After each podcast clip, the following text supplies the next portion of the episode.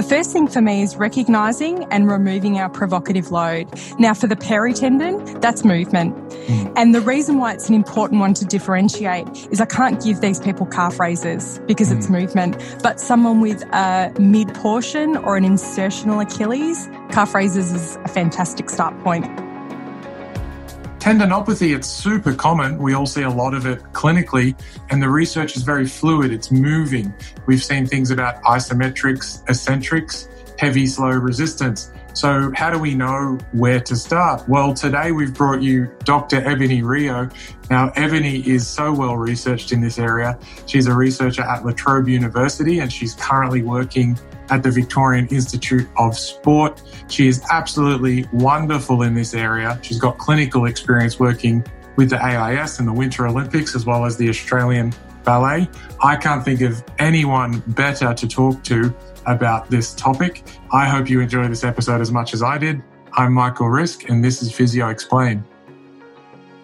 Hello, Ebony. Thank you for joining us to talk about tendons. Oh, thanks so much for the invitation. No problem at all. We're going to get straight into it. My first question was with all this knowledge you've accumulated, is where do we start with tendons now and, and how do we start? Because I was mentioning to you off air, I got a little confused wanting to start with isometrics. It used to be heavy eccentrics and it's always patient centered and individualized. But what tips would you have about that? Yeah, that, that is an excellent place to start. So I think where we need to start with tendons is to always understand um, that it is patient centered. And the critical component of that is to listen to your patient. And that actually really helps us with our differential diagnosis. That's the first thing. So in terms of where we start with tendons, we want to make sure that we are giving um, appropriate advice and that we think we have someone with tendinopathy. So the key diagnostic criteria are that they have really localized pain that's related to high tendon load. So this is not pain with palpation. Um, this is not pain with low tendon load. And just to give you an example, in the patella tendon, it can be incredibly sensitive even in people with knee osteoarthritis.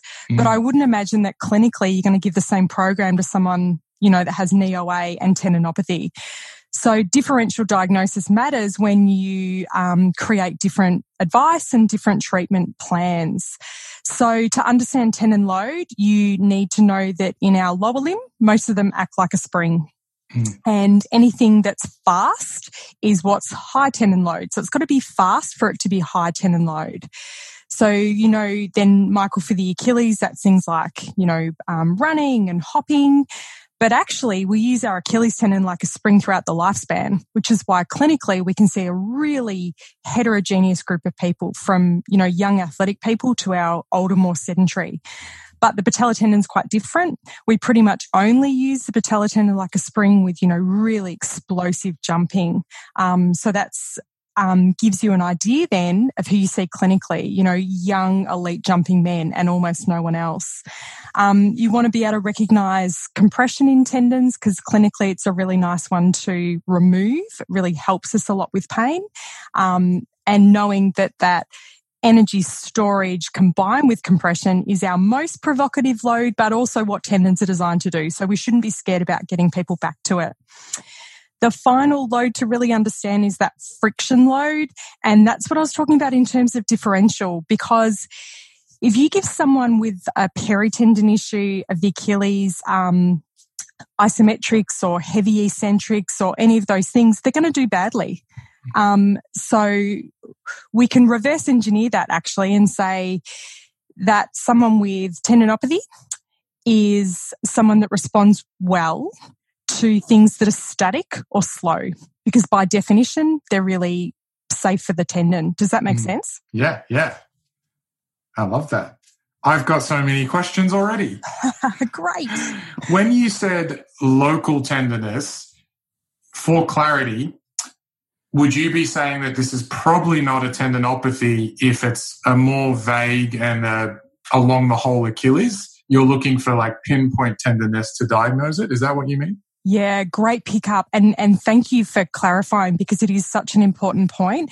When we're talking about the insertion, people can localize with one finger. Mm-hmm. When we're talking about the mid portion, they tend to pinch, um, but they don't move up and down their tendon. As soon as someone is moving up and down their tendon, I do want you to really be aware of that peritendon. They're actually trying to show you the peritendon. Mm. And so what that person will do is they'll describe different provocative loads. They'll describe non non tendon load or low tendon load like cycling, because that's a lot of repetition where you're gliding the peritendon over the Achilles. So this will be someone that um, might have got a new bike or might have done a big ride. So that's your first key point in the subjective. The second key point is around tendon pain behavior. So we talk about pain that remains localized, but also knowing that there's a bit more to it tendon pain warms up. So if you have someone with tendinopathy, they can feel a little bit stiff and grumbly at the start, then they get better. But something like a peritendon gets worse the longer they go. So even in a runner, Michael, if you have someone who says, actually, I don't feel it till I'm, you know, at least five kilometers in, again, be aware that that could be the peritendon even hmm. though running is high tendon load, if their calf capacity isn't good enough and they um, they foot strike, if their calves have worn out, they'll start to go through big ranges of motion. They'll start to, you know, excurse, is that a word? They'll start to move the peritendon over the tendon repeatedly, and that's why they get worse the longer they go. So we want to put all of their story together, which is why listening and really um, paying attention to the detail and the subjective is so important. So yes, it's very local. Um, our lovely exception would be our glute med, um, our older women with gluteal um, tendinopathy or gluteal, um, you know, bursitis, you know, that, that compressive issue because of all the bursa, they get referral down the leg. That's very common, but usually not past the knee. Mm. That's we're going to go deeper into tendinopathy, but just quickly, I want to know what would what do you do differently for the peritendon versus the tendinopathy, which we're about to get into? Yep. So if we're thinking of a peritendon, actually, if we're thinking of any condition associated, the first thing for me is recognizing and removing our provocative load. Now, for the peritendon, that's movement. Mm. And the reason why it's an important one to differentiate is I can't give these people calf raises because mm. it's movement, but someone with a mid portion or an insertional Achilles, calf raises is a fantastic start point and it's critical. So what I do differently for the peritendon is we have some strategies for um, reducing the irritation of that peritendon, but they have to go hand in hand with reducing the movement. So if that person is cycling, they need to stop cycling. If they're just walking around, you might consider getting them in a shoe with a higher heel so they don't go through as much range of motion while they're walking. Um, so these these different strategies. And a few years ago, I would have said that you could, you know, try isometrics to try and keep them going. They hate it. It bunches up the peritendon. Um, it, it's they hate you. Don't do it. Good info. That was a selfish question. I'm going to get into the tendinopathy. So, what's the research currently telling us about isometrics, eccentrics, and HSR, heavy slow resistance? What, where, where are you leaning to?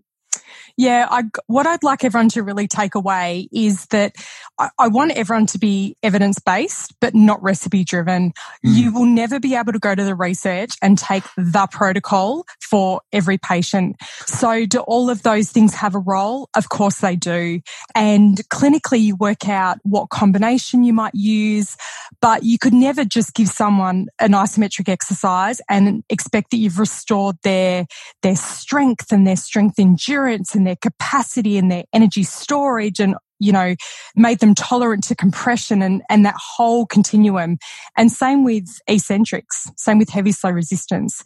If we're thinking of our tendons of being a spring, we need the, uh, the base. We need excellent strength and capacity in our muscles so that we have a really strong scaffold for our tendon to work off.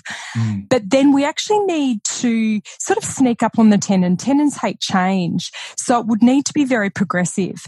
So um, to answer your question, it will never be one or the other. What I'd like everyone to do is work out how each bit of research can be integrated to build on their toolkit because those things are part of our toolkit And as physios, it's our, it's our, um, clinical reasoning to work out when to use them. So to give you an example, I love heavy slow resistance. I use it, but I don't use the protocol that was published. And I'll tell you why. It was double leg. And we know from previous research that people with unilateral tendinopathy have asymmetries.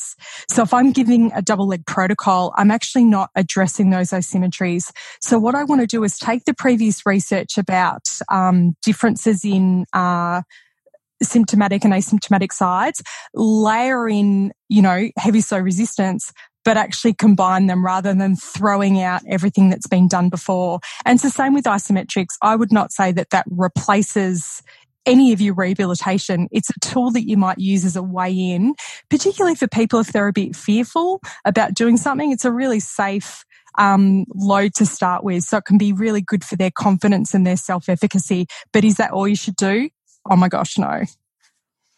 I love that. I'm an I'm an average physio with a bias towards strengthening. So I want you to tell me if I'm oversimplifying this because I think you'll have some pearls.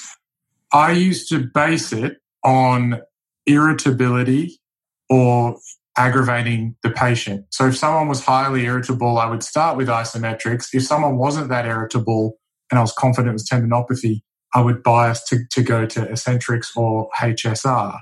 Can you tell me what's wrong with that thought pattern or is there anything right with it? Hit me with that. Yeah, I think it's really good that you're being thoughtful about um, the person in front of you and, and how you'll sort of shape those decisions. So the key thing for me is um, we need to work out what the deficits are for the person and what their goals are. And um, Jill Cook and Sean Docking did this beautifully a few years ago in editorial, which talked about current capacity and goals because then what you can do is break down each of those steps. So the decision to start with isometrics or isotonics at the start both of those are safe loads for tendons. Mm. If it's slow or it's static, then by definition, if it's a tendinopathy, you're laughing. Um, you know, again, contrast that with something like the patellofemoral joint, where a heavy isometric leg extension actually might provoke them. Um, so again, it can actually help you with your your differential and your your clinical decision making. Um, so, in terms of where to start, it can be based on a lot of things. I had a ultra marathon runner who had seen a lot of a lot of physios and been given a lot of different advice, had a lot of interventions, and he could do six calf raises. Mm. Now he wants to run 160 kilometers. So we didn't start with isometrics. We just got going. Actually, pain wasn't a big feature because he was so unloaded he needed load. So we started with strength endurance. We started with strength in the gym. So I think there's no right or wrong answer as long as people are thoughtful about what they start with and that they are addressing that person's individual deficits. Tell me I'm wrong, Ebony. It's okay, but it sounds like the better measure is like what their goal is and what their previous capacity was, rather than what I was saying about irritability. That would that be about right? It can be, but irritability can definitely feed in, particularly if they um, are, you know, anxious. Mm. Um, and a, a, really irritable tendon or a, a, person with a really irritable tendon will need a lot of education around, um, you know, if, if you have pain with exercise and I'm giving you an exercise, but I haven't dealt with the fact that these are safe loads and teaching people about what is the provocative load and what is the safe load, then, you know, people may not be adherent. So as David Butler would say, just meeting people at their story and really making sure they understand, um, what what is safe to do. Yeah, but I'm I'm I'm less concerned with irritability, particularly early, because you're not giving um, high tendon load. You you're mm. removing that load, but just teaching people when to listen. So to listen 24 hours after the load. There's a study that's coming back to me talking about irritability. I believe it was on jumper's knee and it was volleyball players. So athletes that are experienced with loading. And I think they pushed into pain and did quite aggressive exercises and found they had a better outcome. Is that is that coming to mind for you? There's a couple of different studies that have looked at whether or not you, um, whether or not uh, it's okay to push into pain. And in fact, the original eccentric work was almost based on um, progressing you know, trying to get people to that level. So again, I think it's really individual. Some people, um, this is why I never like giving a number mm. because for some people, you know, five out of 10 pain, you know, they always play with it. It's just not an issue. For some people, five out of 10 pain is completely unacceptable. So we talk about symptoms that are low and stable.